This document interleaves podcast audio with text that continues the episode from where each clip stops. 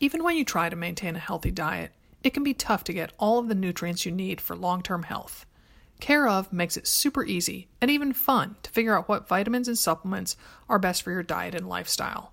Go to takecareof.com and take a short quiz to get your personalized vitamin recommendation. Use offer code AMR at checkout for 50% off your first month of vitamins.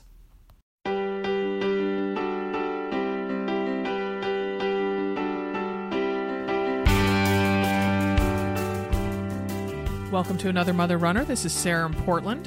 Whoa, that had a weird quality to it. Oh. Did you hear that? No. Okay, well, let's keep on going then. Then I'm Dimity in Denver. and I, I'm not weird. You're, you're not weird. No. I don't have any weird qualities about me. No, and I am only in Portland though for a short time. I am jetting to Little Rock, Arkansas this afternoon, Dim.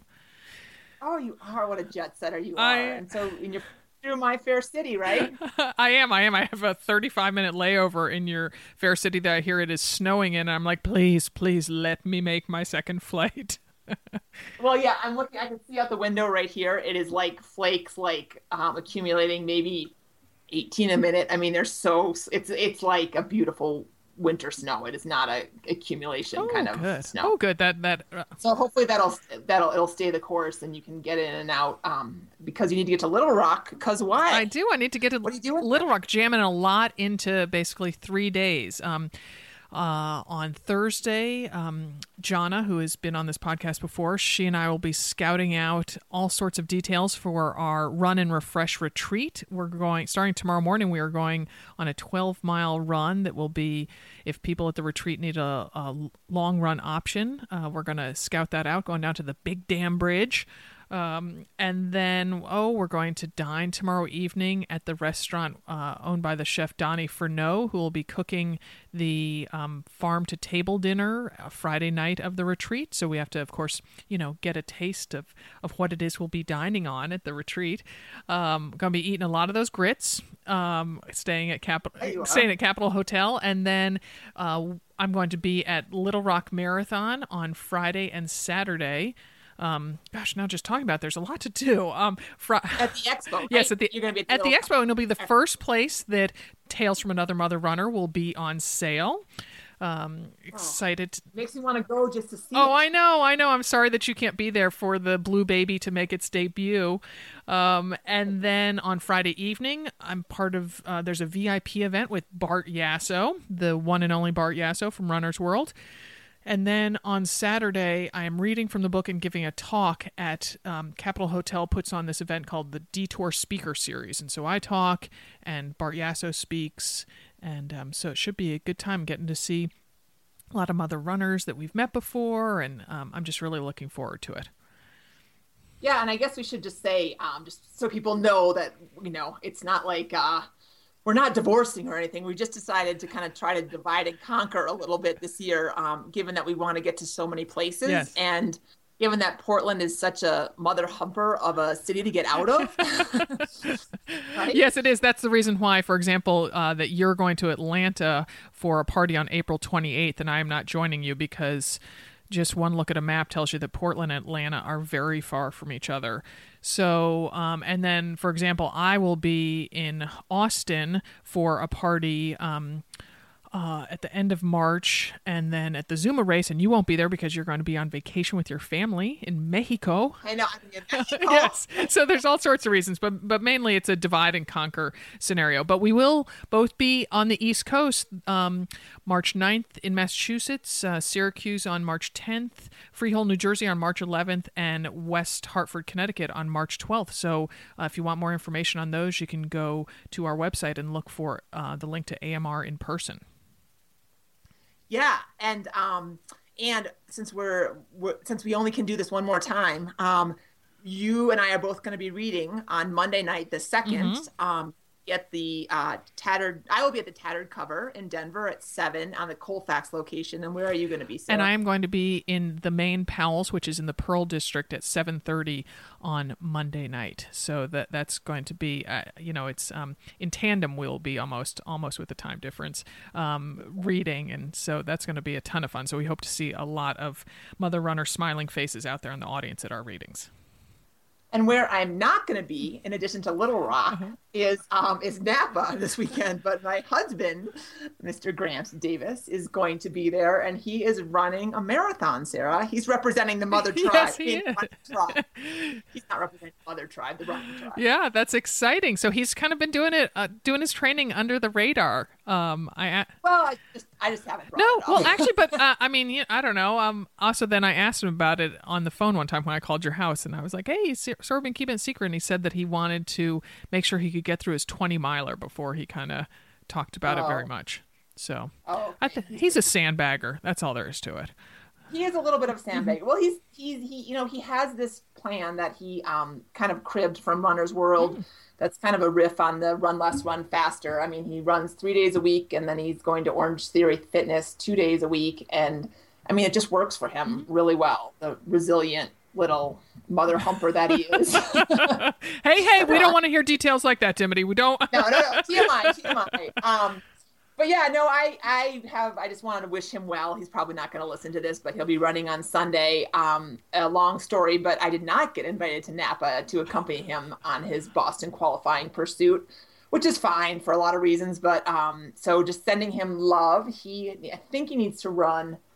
I don't even know. Uh, I think a sub 325, but I think he wants to go like 321 or something so that he has a little bit of a cushion to actually get in because um, he has qualified once, but he didn't have enough of a window. I think he needed something like 15 more Ugh. seconds or something ridiculous. so So, um, so painful. I mean, s- and that was that was the Colorado Marathon. Mm-hmm. That was it's mostly downhill, but that was Colorado. So he's going to Napa, and I believe this has a slight downhill. Um, have you you have run I, ha- Napa? I ran Napa. It was I ran that. Uh, that was my first marathon after having a baby. Phoebe was 14 months old, and I write about it actually in Run Like a Mother. That that was that horrific night before a race where she decided to cry most of the night. Um, but so you know it. The, Napa talks about it's a point to point course. It follows um, what's called the Silverado Trail. Um, and it so it um, just goes um, through vineyards um, on on paved roads, but it is exquisitely gorgeous. But they said they talk about oh, it's a downhill, downhill, downhill, and I distinctly remember there being two fairly long climbs. They weren't they weren't um, steep, but they definitely went on for far longer than I wanted in a race that was billed as being mostly downhill. Yeah, Yeah. yeah. So, um, yeah, and definitely my tip to him would be wear sunglasses and a hat because I only wore sunglasses and the sun just it's just blinding because you're running south. And Oh. and um so and you know it's uh there's mustard blooming in the fields right now in the vineyards and so you know me I love my flowers and so I was like when I was running I thought oh let me turn my head and look at the flowers and all I could see were sunspots. I just was like Oh, wow. oh okay no never mind keep head facing forward. I don't. He's he's such a creature of habit. You know, he he needs um glasses. Mm-hmm. So I don't know if he can. I don't know if he has sunglasses he can run in. Oh. Um, I know I know he has a special running hat. Mm-hmm. Um, and actually, now that I think about this, I really need to like make him a little "love you, good luck, honey, go get it" package. Um, and you sound so oh, so I, I say that with such, so- such enthusiasm. exactly. You're, oh, now that I finally realize, yeah. Uh, Something tells me you might have some oh GU and Nuun and a couple other goodies laying around your house. That's gonna. I'm not sure that's gonna like be like, wow, she really went out of her way. For Right. this one. oh, wow, she opened up the closet. Yeah. um, yeah, yeah, I got to do something. But um, yeah, no. So uh, anyway, so if you're listening to this on Saturday or especially on Sunday morning, just think, go little. Uh, I call him Husey. Go Husey, go. nice, nice. Well, Husey, go for it. We know you're strong, and uh, you know, channel your inner mother runner, and you're gonna get it. I know. So, um, yeah. Well, we're joined today by a guest, and we're going to be talking about how to prep for a triathlon and answer all sorts of questions. All right, so standing next to me is Miss Barrie Hufford, who is a level two USA triathlon coach who happens to live here in Denver. So yeah, I have another in studio guest. It's so exciting. I had to show. her. I'm like, oh, okay, I haven't vacuumed. It's all right. It's all going to be all right. Anyway, um, Barrie is awesome. She specializes in training female triathletes from newbies on up. Um, she is head coach for the Colorado's Tri for the Cure, which is a sprint race and she has a personal connection to that race as she lost her mom to breast cancer three years ago. She's also the mother of two little boys who are seven and four, Yes. right? Yep. Um, and so she knows inherently that you can't dedicate four hours a day to a sport. Um, she also believes in chocolate and wine, um, and that pizza is the best fuel ever. so, um, so she's a kindred spirit yeah, around these parts. Yes. So, yes. welcome, Barrie. Well, thank you. Yeah. It's great to be here. Good. I appreciate it. Good. Yeah, it was that uh, when we kind of put out when Dimity put out the call to to find a tri coach who could join us on this show. She was like, "I really like Barrie," and when I saw the chocolate and wine, I'm like, "Oh yeah, that's Dimity's gal." She's a girl. Yeah, I belong to a, a, Facebook, like an endurance girl kind of Colorado Facebook page, and I I put up the the status like okay, we've got to lose the intense Colorado attitude. You know, like not everyone right. owns a wetsuit and, uh, you know, bike with, um, oh my gosh, I've even forgotten. What are the aero bars? Oh, yeah. That's how far I am from my triathlon days. Oh my aero bars. or a bike, period. Yeah, exactly. I mean, I think it can be, sometimes be intimidating to jump into the triathlon world because so many people are already involved. And so you just kind of have to know that everybody started somewhere. Right. So to be a little more natural and normal is sometimes welcoming for the newbies. Yeah, yeah, and you all do live in a tough state to break into the sport. I mean, when I think Colorado, I think very hardcore triathletes. Yeah. Well, I've got my splits tattooed to my arm. She showed them to me earlier. Yeah, yeah. So, yeah no, just... no sharpie for you. Only tattoo, right, permanent ink. Kidding. Yeah. So, um, so we kind of divided up the questions that we um got from our Facebook tribe. Um, and we kind of broke them up into some categories rather than just you know going pell mell at various different topics. So we're going to go with some general tips first, and a question from Jennifer, sort of on the topic of what we were talking about just then. It's um, what are newbie mistakes to avoid? Jennifer's going to be doing her first try, a sprint in June, and she doesn't want to do anything stupid, and that's her word, not not ours. well, I think for Jennifer, what she should do is. Um, realize that just the fact that she signed up for the sprint, there's nothing stupid about that. And whether she, you know, has no knowledge of the sport and just crosses the finish line with a smile on her face, like that's a good goal to have. Like what I tell the newbies to do is just enjoy the moment. Like some of them hire me as a coach and I'm constantly you know guiding them through their journey and some people are just asking me if they if i ever had fun at a triathlon you know and that's that's their basis for doing things. I would say that whatever their weak link may be, whether it's swimming or cycling or running, to maybe hook up with somebody that, you know, swimming is my specialty. So, as far as like giving them some tips on efficiency and to train efficiently so that you don't have to spend hours and hours, you know, in a gym or a pool, you can kind of figure out the the basis and the bottom line level of training that you need. Like with it being a sprint, honestly, and I'm not belittling the sprint, but she could probably do it tomorrow and be okay. Right. And so you just want to kind of introduce yourself to all three modes of training and you know maybe put a bike and a run together so she can feel what her running legs feel like after a bike. But um you know i think if it's open water that's a that's one thing that she can should try and set aside is to grab a buddy or find a clinic that's in open water and at, at least attend one of them so it's not such a huge shock to the system. That's probably people's weakest link is diving into an open water situation. Right right. I remember when I did my I've done I am not a triathlete but but back in the 90s I did I guess maybe two of them in my first triathlon I had three goals. I had one for each discipline. In the swim my goal was to not have my goggles kicked off my face. Mm-hmm. for my bike it was to not fall off the bike and right. and then I got I don't know where I pulled this kind of ambitious high end goal out for the run, but it was to I didn't even know the term negative split, but I wanted to run the second I wanted to run the second half faster than the first half. So right. so I was so pleased when I got on the bike. I'm like, sweet, my goggles didn't get kicked off. And then you know I started yeah. running. I'm like, yay, I didn't fall. yeah, yeah. And I think we can touch upon this later. I think we're going to with transition times, but just like you know, make a list and be prepared for the day of the race and kind of review that list a couple different times just to make sure you don't forget anything like a helmet mm. or things like that. But yeah, but we'll, I mean, I, I think we're going to approach that question sure. later, but. The other thing too, I think, um, I mean, as uh, Barrie noted, I mean, it can be intimidating to step up, especially I think the first part of the triathlon, when everyone's like setting up their transition area, is the most intimidating. And I, I mean, for me, I kind of put on my blinders. I'm like, okay, I'm not going to look at your like muscle body and I'm not going to look at you like, you know, pumping up your tires and all that because it just freaks me out that I'm, you know, not doing that or I'm like, oh, should I be doing that or what, you know?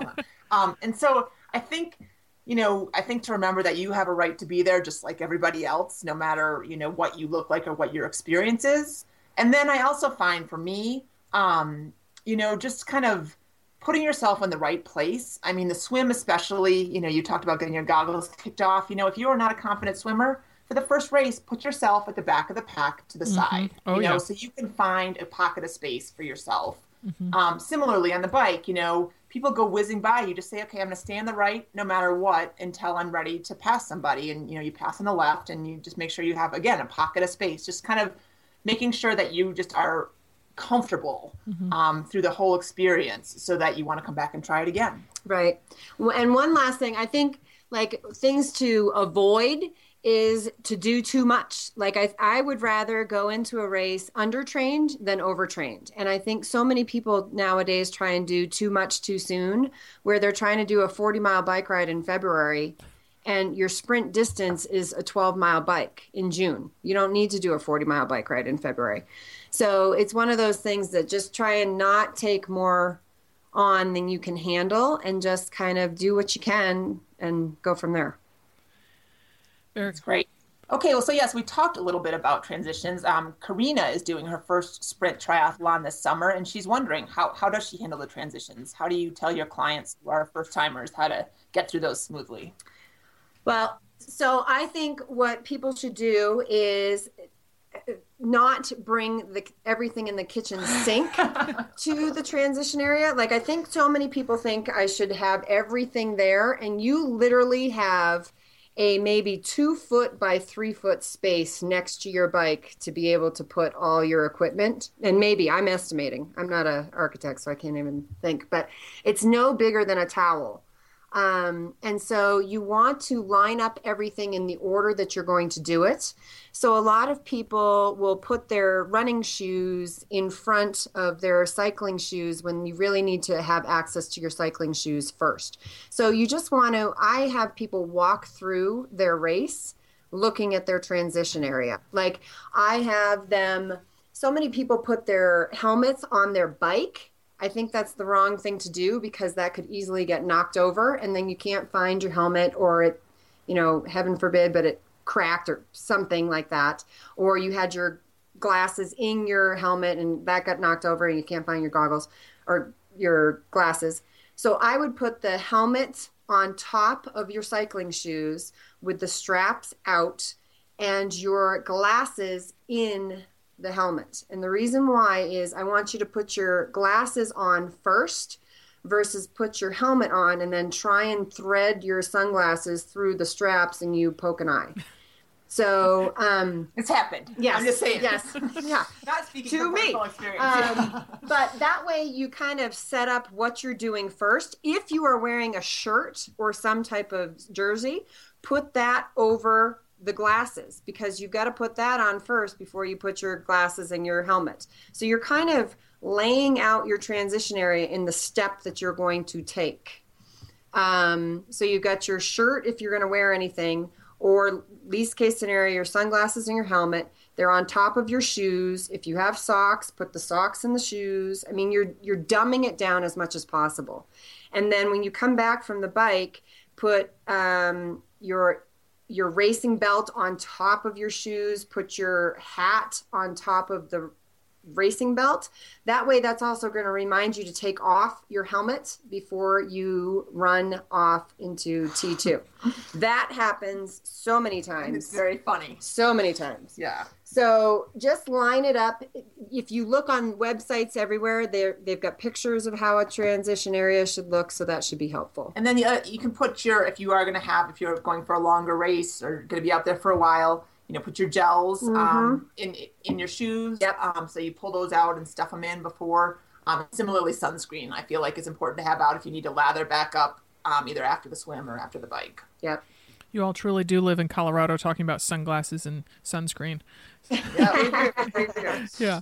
So so we had a question from Sarah who sounds like she's uh, done a few tries already. She wants to know how do you pick your first 70.3 race, which is a commonly known as a half Ironman. And so so let's expand this question to ha- picking a race in general. You know, what what are some considerations for when you choose a race, Barrie? Well, I think for one, you know, if she's if she wishes to travel to make this kind of an a fun adventure, then she needs to look and see you know what's out there and where she wants to go. If she's looking local, you know, sometimes you're looking at the race course or the elevation gain or, you know, whether it's whether the course is on a busy street. For some people, you know, they don't want to be on a bike on the highway or, you know, or some people hate racing in Colorado because it's a mile up. Some mm-hmm. people love it because it is a challenge being a mile up. You know, also timing of the year is important too. If you, you know, love Hawaii or I think Hawaii's 70.3 is in June, so that's not maybe a good example, but like if you've got a 70.3 in March sometime, that's fabulous if it's in an exotic place. But if you live in Boston right now, there's no way you're getting on your bike outside. So you sometimes have to back up to see how much time in, time for training you have that's going to lead to that 70.3. So I think location and timing of the race are both important factors and just support system. Like some people want to race local so that they can get their friends and family involved, and some people want to make an adventure out of it and go to a completely different state. So I think she needs to ask herself that question whether she's willing to travel or whether she wants to make it an easy 70.3 or Mm-hmm. have it be a challenge. And how much do you have your clients look at the course and decide? I mean, if they like hills or they don't like hills or they like like two laps versus one, I mean, is that something that you take into consideration or not really? Honestly, not a lot. Okay. Like, because quite frankly, the distance is the distance is the distance. So, I mean, I think there are definitely some triathlons out there that really love to hurt people, and so, and I mean that in joke, joke in jest, but um, you know, just they try and make it as challenging as possible, and other times they're recognizing that it is a seventy point three, and so it's going to be a challenge regardless. And and then for people who are thinking about a sprint or an Olympic, I mean, do then you have to think about maybe things like, oh, is it in a pool? Is it in the ocean? Is it in Right. a lake? You know. Yeah. And both are, you know, have pros and cons to them. Like pro being in a pool, yeah, you're not dealing with the open water situation, but you're also dealing with I'm just going to throw this out there, but some of the pool swims that I've done, you're assigned to heats, but it's not really a very um, structured way that you're assigned. Like you're guesstimating what your 100 split time is. Well, it's kind of like asking you how much you weigh. I mean, you're going to lie.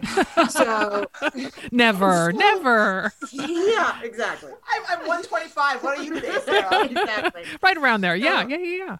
You know, I've been in, in many heat situations where there's been many boys involved or guys in my lane, and they just assume that the women are not going to be as fast. And so you have to, you know, pass people or hope that they wait for you at the other end. Or if you're on the slower side, you're getting grabbed all the time. And, you know, so pool swims aren't exactly ideal. I've always just Whereas- thought it would be like a melee, like just a frothing sea of of, of arms and legs and oh, right yeah exactly so i mean definitely and that's something to consider like some people are just deathly scared of swimming in the open water because jaws is underneath there and so they just won't even touch dun, dun. Uh-huh. yeah an open water situation so you do have to look at that i would say like the course and the elevation is something that could help you prepare but i would say it's very important to know whether it's a pool or open water situation mm-hmm. And I just have to say, Jaws. Well, I've never done an ocean swim, so I guess I shouldn't speak to that. But I think worse than the the, the Jaws is seaweed. When I touch seaweed, I just flip out. or is it really seaweed I know, I know. It's like something else that I don't want to know, but something about that, like what's hiding in there, and just the consistency of it. Oh, I just, I really power up my kick, get out of there. yeah, exactly Um, okay, well, so now we're going to have a couple questions about gear, especially for triathlons. Um, Christine and a couple other women were wondering, um, what do you wear as a first timer if you don't want to put money into a sport you're not sure you're going to do again? So, what are like some basics that you could get by with as a runner most mm-hmm. of the time?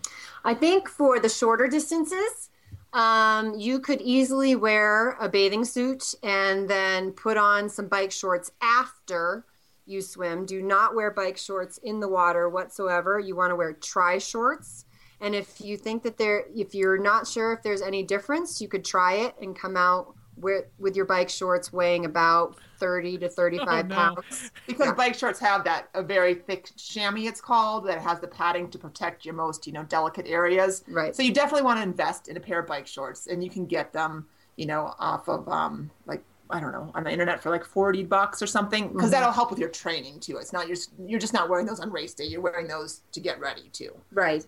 Yeah. But if you and if you did want to invest in tri shorts, I know with most of my races, I'm literally wearing a tank top that has a built-in sports bra, um, and some tri shorts that just kind of act as my swimming trunks. And then the, the nice thing about tri shorts, and again, same concept, it's about thirty to forty dollars, is they dry easily. It's a thinner padding, but it, yet it still provides you the protection you need but I also think it really dries. Well, yeah, I beg to differ sometimes, but yeah. But I also think it dries quicker than say a bike short was. It's kind of like swimmers' diapers for kids, and so you know, this being a mother's website, you can tell like you'll never put your kids in a normal diaper and have them in the kiddie pool versus like have them in a swim diaper. Yeah, a swim yeah. diaper. Big difference. Yeah. Huge. Well, it's like a difference between like a, a, a panty liner and a maxi. That's what I was. That was the analogy I was going to go for. Yeah. Yeah. Tri shorts Huge. and the maxi pad is the is the bike. Mm-hmm. Yeah. And then with your bike, I mean, if you're doing a a race for the first time, I don't think you need to invest in a fast, expensive bike right away. Like if you've got a mountain bike or if you've got a 10 year old bike or even if you've got a cruiser. I mean, that's not something that's out of the ordinary seeing first timers use. Um, just to kind of see if you're in love with the sport before you really drop some cash involved in the race.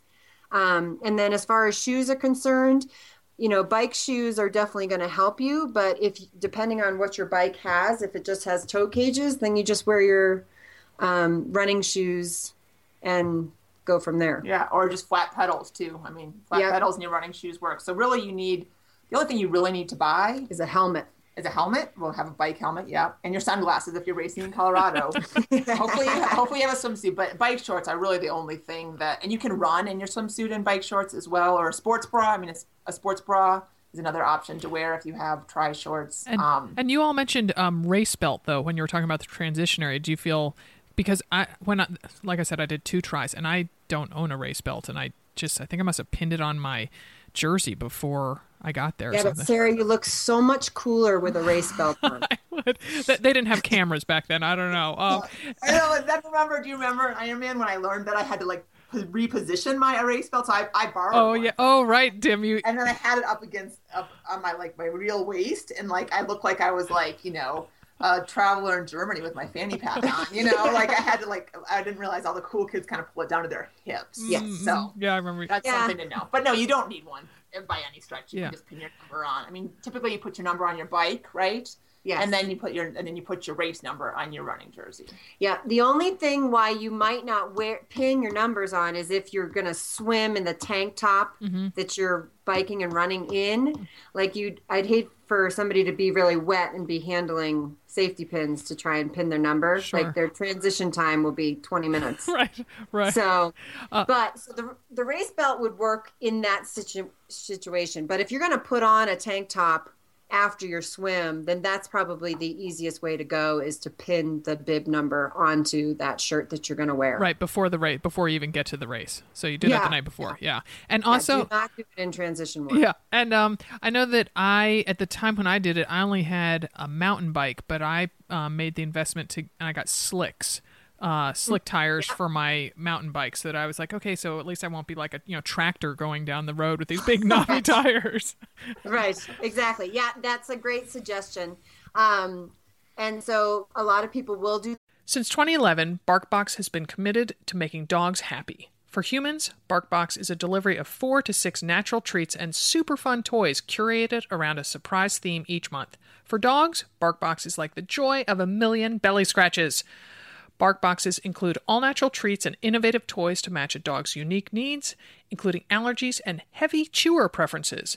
Not a phrase I say every day. Dimity's dog Mason, an energetic Weimaraner, is eagerly awaiting his first bark box. Dimity let BarkBox know the breed, size, and even name of her dog, as well as the all important chewing preferences.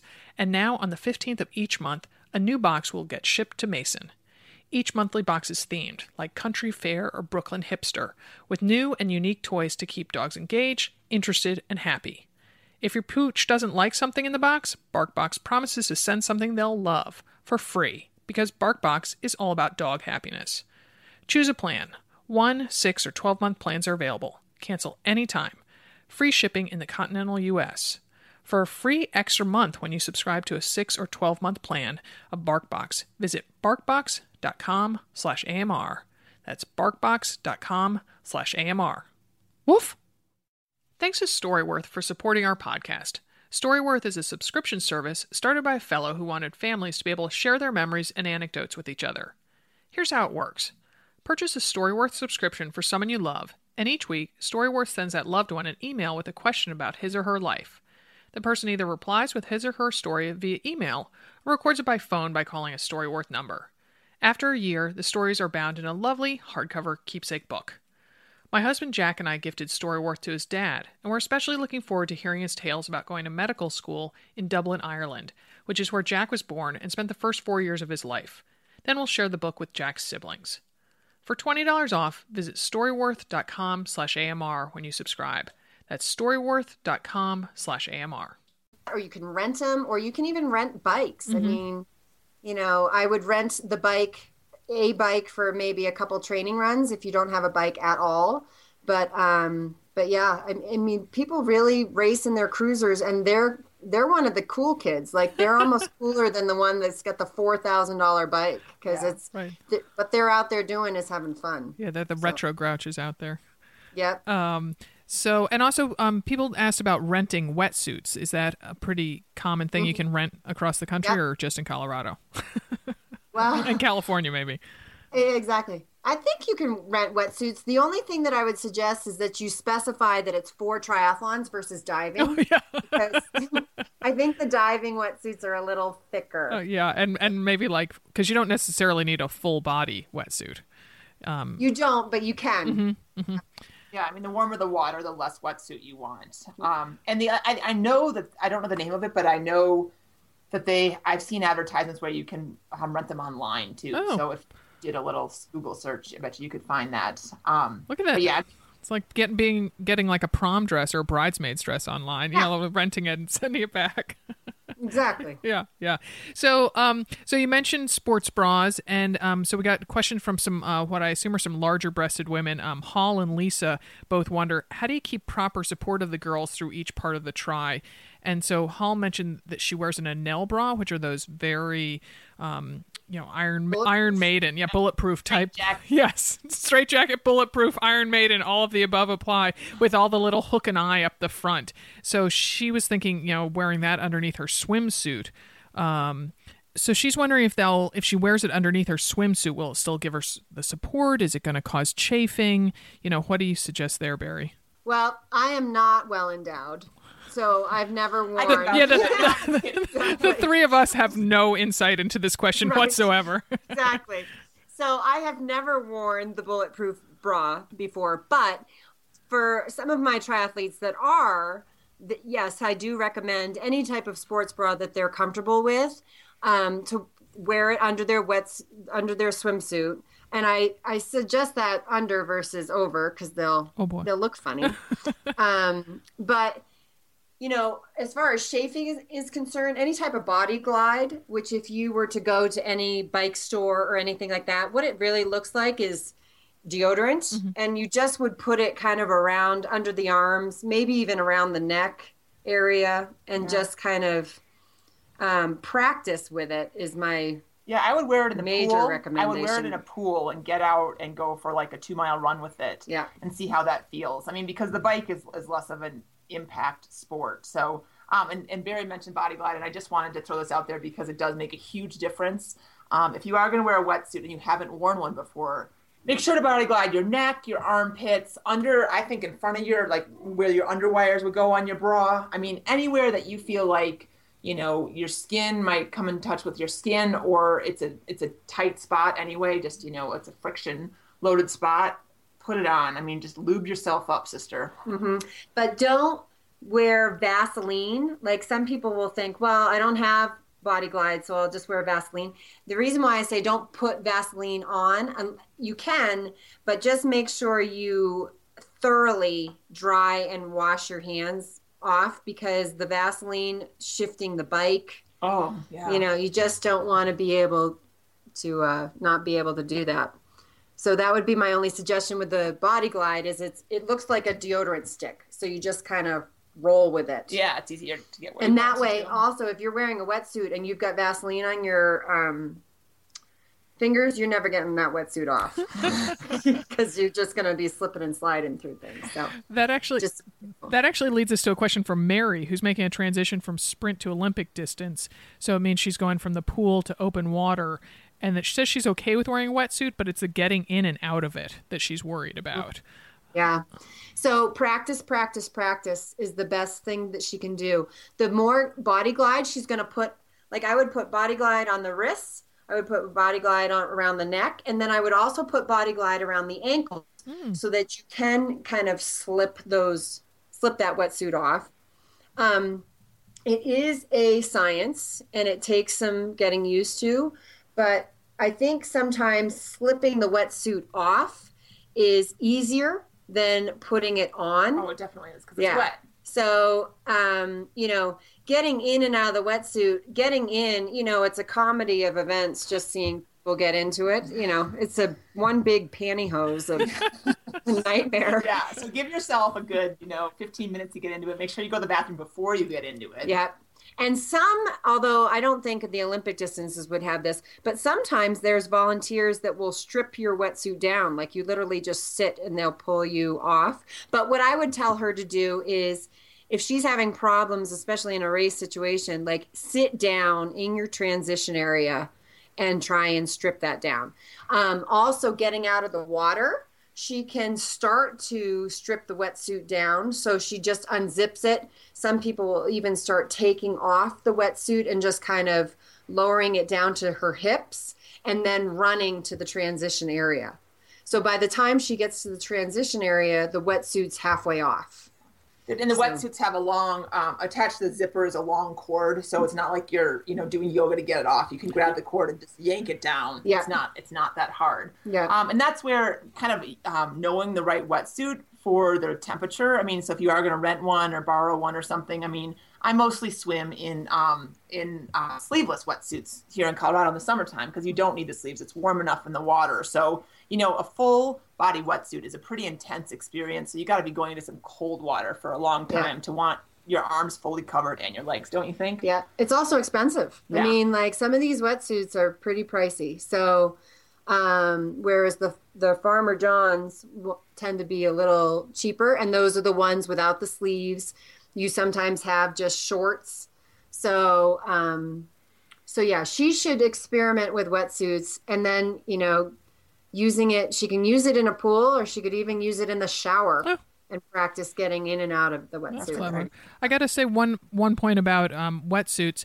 I'm reminded of um, my friend Chris, who is a man, but he's a dad. Um, but he was the editor of Inside Triathlon magazine, so you know he should have been a pro, but he was um, didn't do a ton of races, and he never tried out his wetsuit before he wore it in a race. And Fantastic. and so he, um, you know, it's not like he writes about it for a living or something at the time. This was back in the 90s again. And he kind of had a panic attack because the wetsuit was so constricting. Claustrophobic. Yes. Yep. And so Yep. he um, hung on to one of the kayaks, you know, the volunteers who were out there. And the guy, you know, he hung there for a couple minutes. Finally, the guy was like, okay, do you want to start swimming again? He's like, no, take me back to shore. yeah. And um, but then he did end up, and then he was ready to pack it in, and his wife and two daughters were there, and his wife was like, "No, no, no, go bike, run. You're good at those sports." So Right. I think the moral of that story is to definitely practice wearing a wetsuit and, and swimming in it, because particularly Mm-hmm. at, at altitude, because at altitude the pressure um, in the water feels greater as well. I don't mean to scare people, but I know. I think we're like totally like, ah, I'm never gonna put one on. I will say the flip side of a wetsuit, if you've never swum in one, is that swimming feels so much easier. Oh, if yeah. You're in the right size and the right, Oh, you know, you're fit floating. version. Oh, it's it's it's not effortless by any stretch, but if you struggle in the swim and then get to get in a wetsuit in the lake, oh, it's Mhm. it's it's quite delicious. Yeah, I'll agree on both sides in the sense that, like, yes, it can be very claustrophobic for people because it is around your neck and it, it is supposed to be tight because what you don't want to do is have the water go in and fill your wetsuit, you know, while you're swimming. But at the same time, like, I now, granted, both of us are swimmers, but I just, I barely kick with a wetsuit on because I'm just floating through the water with that wetsuit. Plus, you're warmer. I mean, it's just, it is an advantage, but at the same time, it's something that needs to be practiced uh, beforehand.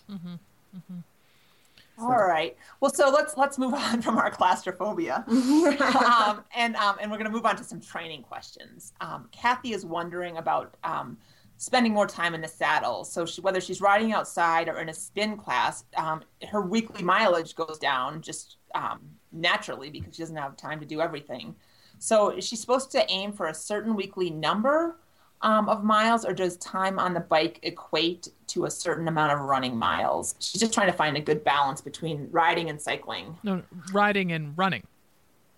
I mean, riding and, and cycling and running, and swimming. Yeah, I, I think the difference between training for, you know, say a marathon or a half marathon and training for a triathlon, the most frustrating part can be the juggling act as far as trying to fit in all three different sports into one week. And so I don't necessarily think that any bike time would equate to a certain amount of running miles. I think bike time equates to bike time. So, you know, I tell my triathletes to try and aim for twice a week on all three sports. But for some people, that, you know, they don't have that much time. And I'm not talking like an hour on each mode. Like some of the running may be two miles one day and four miles the next day. So it's not a, a lot of training, but it, it is a juggling, juggling act. So she wants to be able to spend time on the bike um, whether she's taking a spin class, whether she's on her trainer, whether she's outdoors.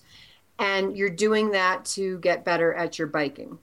So your running mileage is going to be compromised a little bit, but depending on your goals, um, you know, maybe you, if you're training for half marathons and marathons in addition to the triathlons, that's where you might have to do a little more of a balance where you might run three times a week and cycle twice and swim once and then flip it the next week where you're cycling once and swimming twice you know? So Well, and, and if they're coming from background as a runner, I mean, don't you do you think that it's in, uh, it's more important to get those other two skills down so they can? It's Yeah. okay if their mileage goes down on the road, right? yeah we all avoid what we're what we suck at and we you know and we always pay attention to what we're good at and not saying that we shouldn't pay attention to what we're good at but you're probably not going to improve as much as you are on the different sports that you aren't um, don't have as much experience with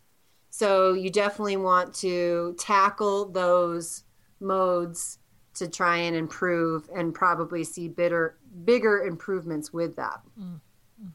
Well, that's a good good reminder that that um, you know even if they're kind of hesitant to go to the pool or or you know get out on the bike, it's like oh yeah, but the rewards are going to be so much greater. So Yeah. um, you know, kind of hang that out there as a carrot. Absolutely. Yeah. So so Nicole was wondering, uh, and this I I'm thinking that Nicole might live back east or in the Midwest. Um, she wants to know if she can do bike rides on a trainer and still have a successful race. And before we answer the question, uh, maybe Dim explain to people what a trainer is because I know you have quite a bit of experience with one. yeah, we've talked about it a little bit in the podcast. It's a it's a machine that attaches you attach the back wheel of your bike to, and so um, it basically you can spin your bike. You can ride your bike without going anywhere, and you can re- increase the resistance on it, so you can um, make a, a, ride harder or easier. Um, and alternatively, you can also put um, like books under your front wheel um, to make to simulate climbing, like we were talking mm. earlier about, you know, simulating a race. So yeah, when I was um, training for Ironman Coeur d'Alene, you know, I would often I would often like to simulate the hills. She'd be like, you know, put three books under your thing and ride for whatever you know this amount of hills or whatever it was. So, so when you put like Jonathan Livingston Seagull, or you put like an encyclopedia or something. So it's more of a dictionary type size. yeah, You're like, I put three books, Brie. What are you talking about? That, that War and Peace finally came in handy. Yeah. A couple Harry Potter volumes. Um, but yeah, so what do you think about yeah. riding inside? Yeah, I mean, I think I would almost prefer that people, if they have access to this, that riding on a trainer is going to help them help benefit their training better than say a spin class, and not to um, diminish. yeah diminish the spin classes. I think that's helpful too, but it's not simulating what you're riding. So. Um, so if she has access to a trainer, then yes, that would be helpful to just kind of, you know, get acclimated and, you know, increase your saddle soreness. Sure, yeah. Um, versus like a spin class. Well, yeah, that's another huge benefit is you're spending time on your own bike. So mm-hmm. you're getting used to, you know, shifting and getting your, you know, your ass leathered up. and being bored. And being bored, just sitting there, yeah. Like yeah. spin class, some some of them are really fun and exciting. So whereas I don't think anybody ever would equate biking on a wind trainer fun. So you're kind of practicing what you're going to be out there doing. And the other thing, I, I, I, I, I love like numbers and the training equations and stuff. And I've heard, you know, if you go ride a bike outside for 60 minutes, that's really the equivalent of like a 45 minute ride mm-hmm. on the trainer because you're pedaling the whole time. There's no coasting, there's no stopping at stop signs. I mean, it's a right. more intense situation, right? Yep, absolutely. Yep. I would agree with that. All right, and then okay. Oh, go ahead. Oh, so you want to ask? Oh, let's, let's just interrupt each other for the rest. All right. You um, Amanda needs to figure out how to do swim workouts. She's like, "Where do you start with swimming?" My gym has a master swim class, but the time doesn't work for her. So, how if you need to learn how to swim, where do you go? So, um, where do you start? You wear a bathing suit first. Get some goggles. Yeah, and a cap, probably, um, just to help with the hair situation, whether you have long hair or short hair, sometimes just getting it out of the way is helpful, I would find. And I don't think that's her question, but I'm going off on a tangent. Um, but as far as master swim classes, like maybe what she can do is if she belongs to a gym and they do indeed have a pool, then maybe there's somebody there that either um, can give her a lesson or two um, and then or just get some you know contact the master swim coaches and maybe see if they have some examples of the workouts that they give to the master swimmers so even though you might not be swimming with them you might be doing what they are are practicing on. Um, but with with a, hiring a swim coach i find it quite helpful because sometimes you just watching a video you may not know am I doing that right? Like, I mean, I have people reference videos sometimes so that they can see what it looks like, but then they've got to, you know, bring it to their own skill and stroke. And if you don't know if you're doing that right, like Michael Phelps is beautiful to watch. Mm-hmm. Yeah. But at the same time, like, am I swimming like Michael Phelps? Hell no. so you kind of have to maybe have somebody see it and and point out your strengths and your weaknesses um, even if it's just one lesson or you know have a friend or a buddy film you or something like that that you know we all might know somebody that's a better swimmer than ourselves. And so if you can buddy up with somebody maybe they can give you some pointers. Yeah i think uh, you know just to piggyback on what barrie said i think i think it's so i mean swimming is so much about technique. You can't muscle your way through the water um, as much as i like to i wish that were the case but it really is about you know getting as much um, glide as you can stroke and being super efficient. And so if you can invest in something before triathlon, if swimming isn't your strong suit, you know, a lesson or two is going to pay off in spades, right? Mm-hmm, absolutely.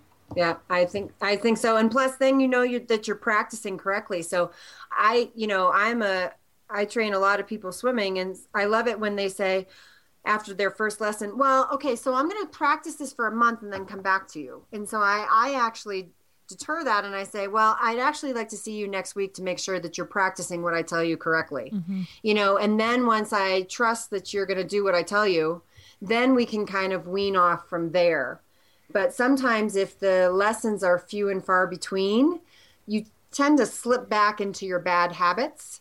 And by then, it might be harder for us to fix and correct. Right. So, teaching the old dog, new tricks type scenario. Yeah. Mm-hmm. So sometimes it's good to get a couple within a shorter period of time and then space out from there. Mm-hmm. I think. Mm-hmm. Totally. Mm-hmm. So, and and Reagan has a, a swimming question. Um, she lives nowhere near open water. I know that Reagan lives in Texas, so I I um, think that's a- an accurate statement. Um, she says she can only train in a pool. So, how does she prepare to swim in an open water triathlon if she doesn't have access to said open water? So, during the season, I would say there's definitely some drills and skills that she could do to simulate open water, and one is sighting. So, what I do with a lot of my triathletes is I do um, so 50 meters for those who don't know how much 50 meters is, is two lengths of the pool, one lap of the pool. So, I would have them swim six 50 meter swims. And the first length, they're swimming like a lifeguard with their head up the entire way. And then the second length, they're swimming normal with their head down. And what that's simulating is you being able to kind of sight where you're going, lifting your head and chest out of the water.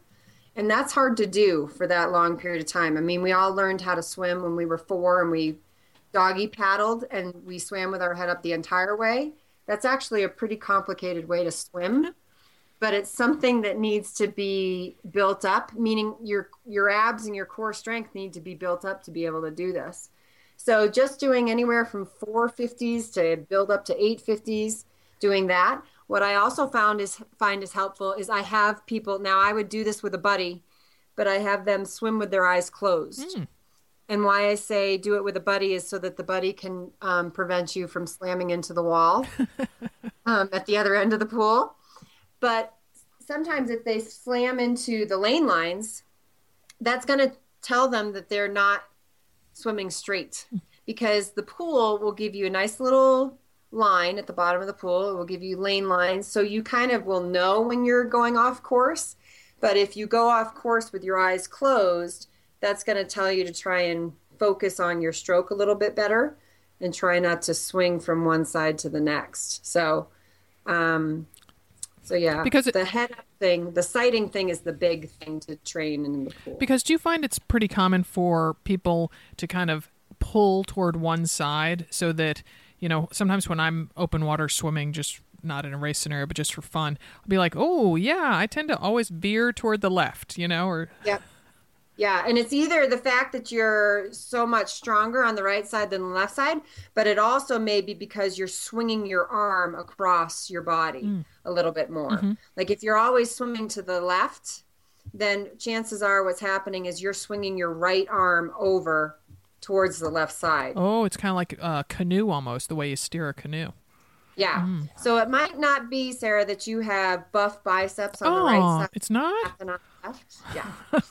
it, it might be, it might be because you swing too much. Oh, oh don't do, no. Swinging with big biceps. That's all I um, the other thing, Reagan, that I found, um, just a PS, is um, you know typically with triathlons you have to pick up your number the day before. Well, with most races you have to do that, but definitely with triathlons because they start so early and often you leave your bike there the night before um, in transition. And so when you get to the race course, obviously get in the water, get that see what that feels like spend 20 minutes put on your wetsuit take it off all that kind of stuff so at least you've done it once on the you know on the in the conditions or the lake that you're going to do it the next day yeah so at least you have some you've done it once before you try it for the first time. Yeah.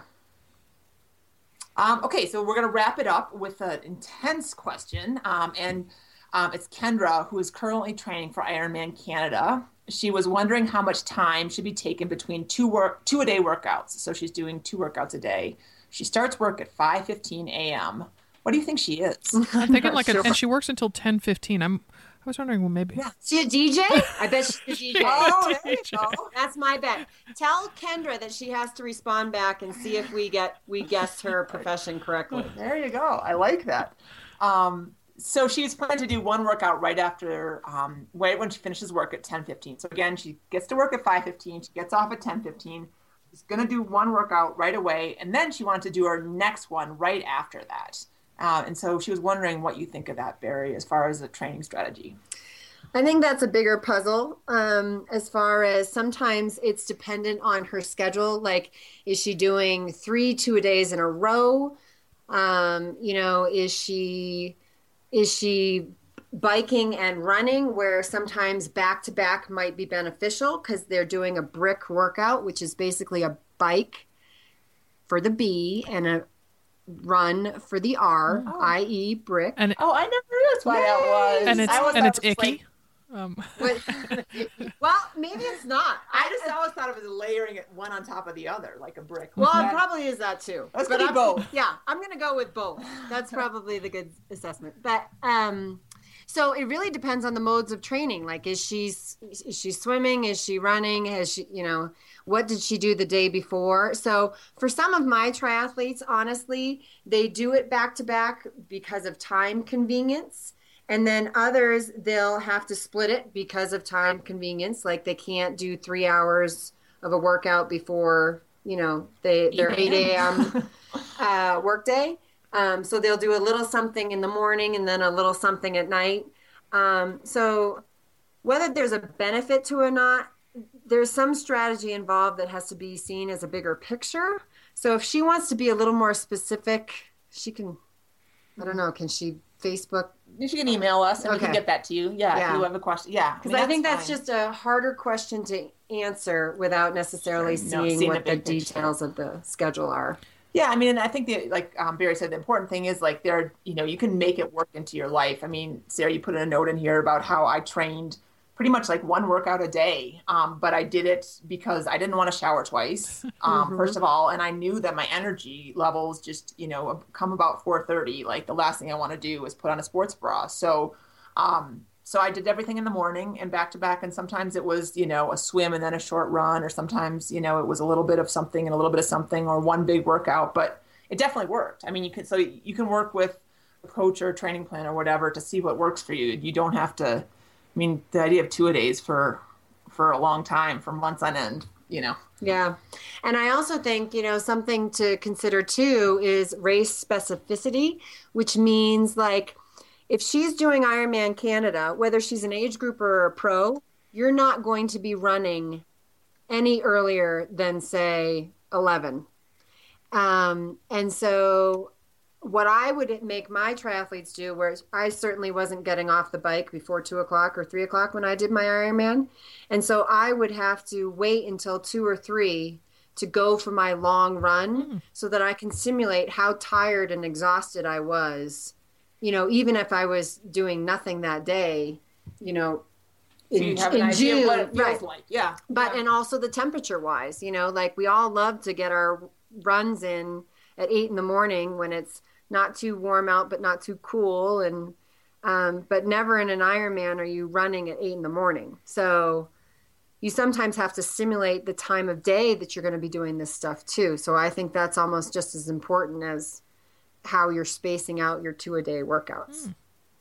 There's a lot of lot of pieces of in the puzzle to consider. yeah Absolutely. yeah. So we probably didn't answer it as much as she might have wanted us to but Oh. But we still want to know what you do. Yeah, we'll we'll Yeah. listen for her on the airwaves, and she could just ask us that way, you know.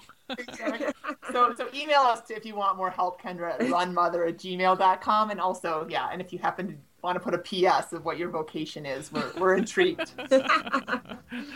Well, thanks so much, Barrie, for answering the the tribe's questions. This was very enlightening for us.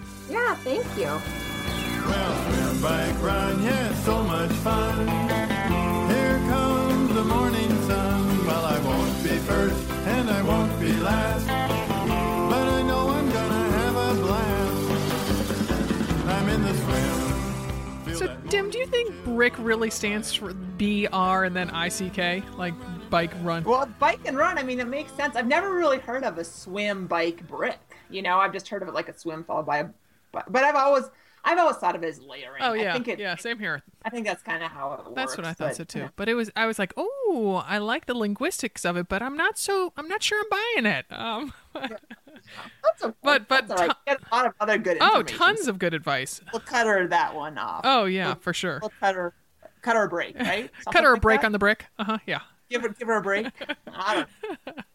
So, all right. Well, if you want to uh, hear more from us, head on over to Facebook. We would appreciate if you'd like our page, Run Like a Mother the book. Our websites are anothermotherrunner.com and motherrunnerstore.com. On Twitter and Instagram, we are at the Mother Runner. Our books Run Like a Mother, Train Like a Mother, and Tales from Another Mother Runner, which comes out on Tuesday, Dimity. Can you believe it? They are available in Amazon as well as at stores. And whether you're training for a tri or simply running, many happy miles to you. Don't throw a brick.